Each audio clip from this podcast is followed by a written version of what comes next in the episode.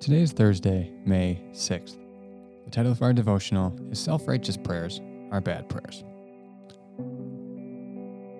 We've been in Luke chapter 18, talking about the first section of Luke 18, in which Jesus teaches about prayer and how we should persevere in prayer. Next, he in verses 9 through 14, Jesus transitions away from his teaching on prayer to teach on the value of humility and a dependence on God's mercy as opposed to self righteousness and treating others with contempt. To illustrate this, however, he uses a story about prayer. So again, there are multiple applications in play here, just as there were in verses 1 through 8. As we saw, God's concern for justice for the elect, trust in his coming justice, and perseverance in prayer, the last being the primary. Here, the primary application is on humility, but Jesus uses a story of prayer, uh, so he's also emphasizing how we ought to pray. Luke 18, 9 through 14 says this He also told this parable to some who trusted in themselves that they were righteous and treated others with contempt.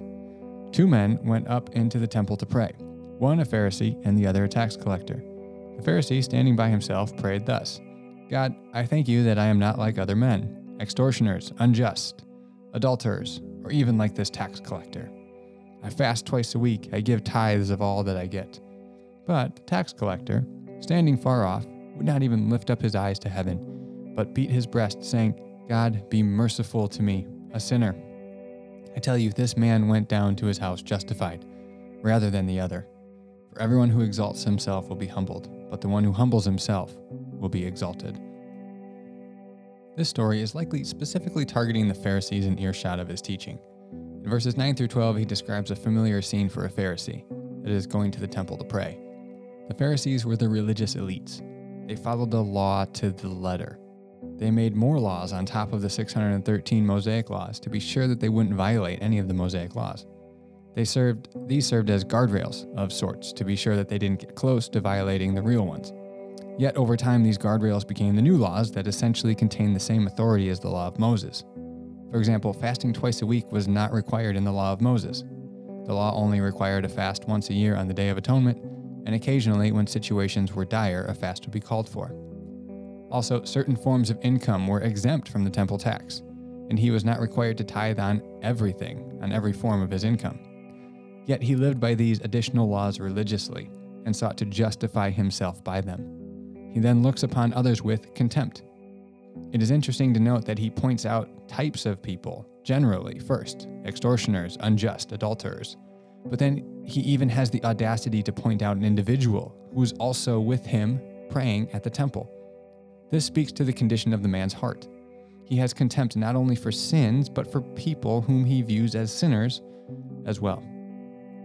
This short story illustrates well the, da- the two dangers of pride self righteousness and contempt for others. These tend to go hand in hand, but indeed are two different things. Self righteousness leaves no room for the mercy of God we conceive that we are justified not purely by the mercy of God, but by our own religious piety. This is an outright rejection of the salvation Jesus achieved on the cross. Looking down on others or treating them with contempt is not much better. Again, it fails to recognize that justification before God is solely due to the mercy of God and the atoning work of Jesus on the cross. It is applied to the individual due to no work of their own, but through faith. Without this understanding, we are left to boast in ourselves, not in Christ.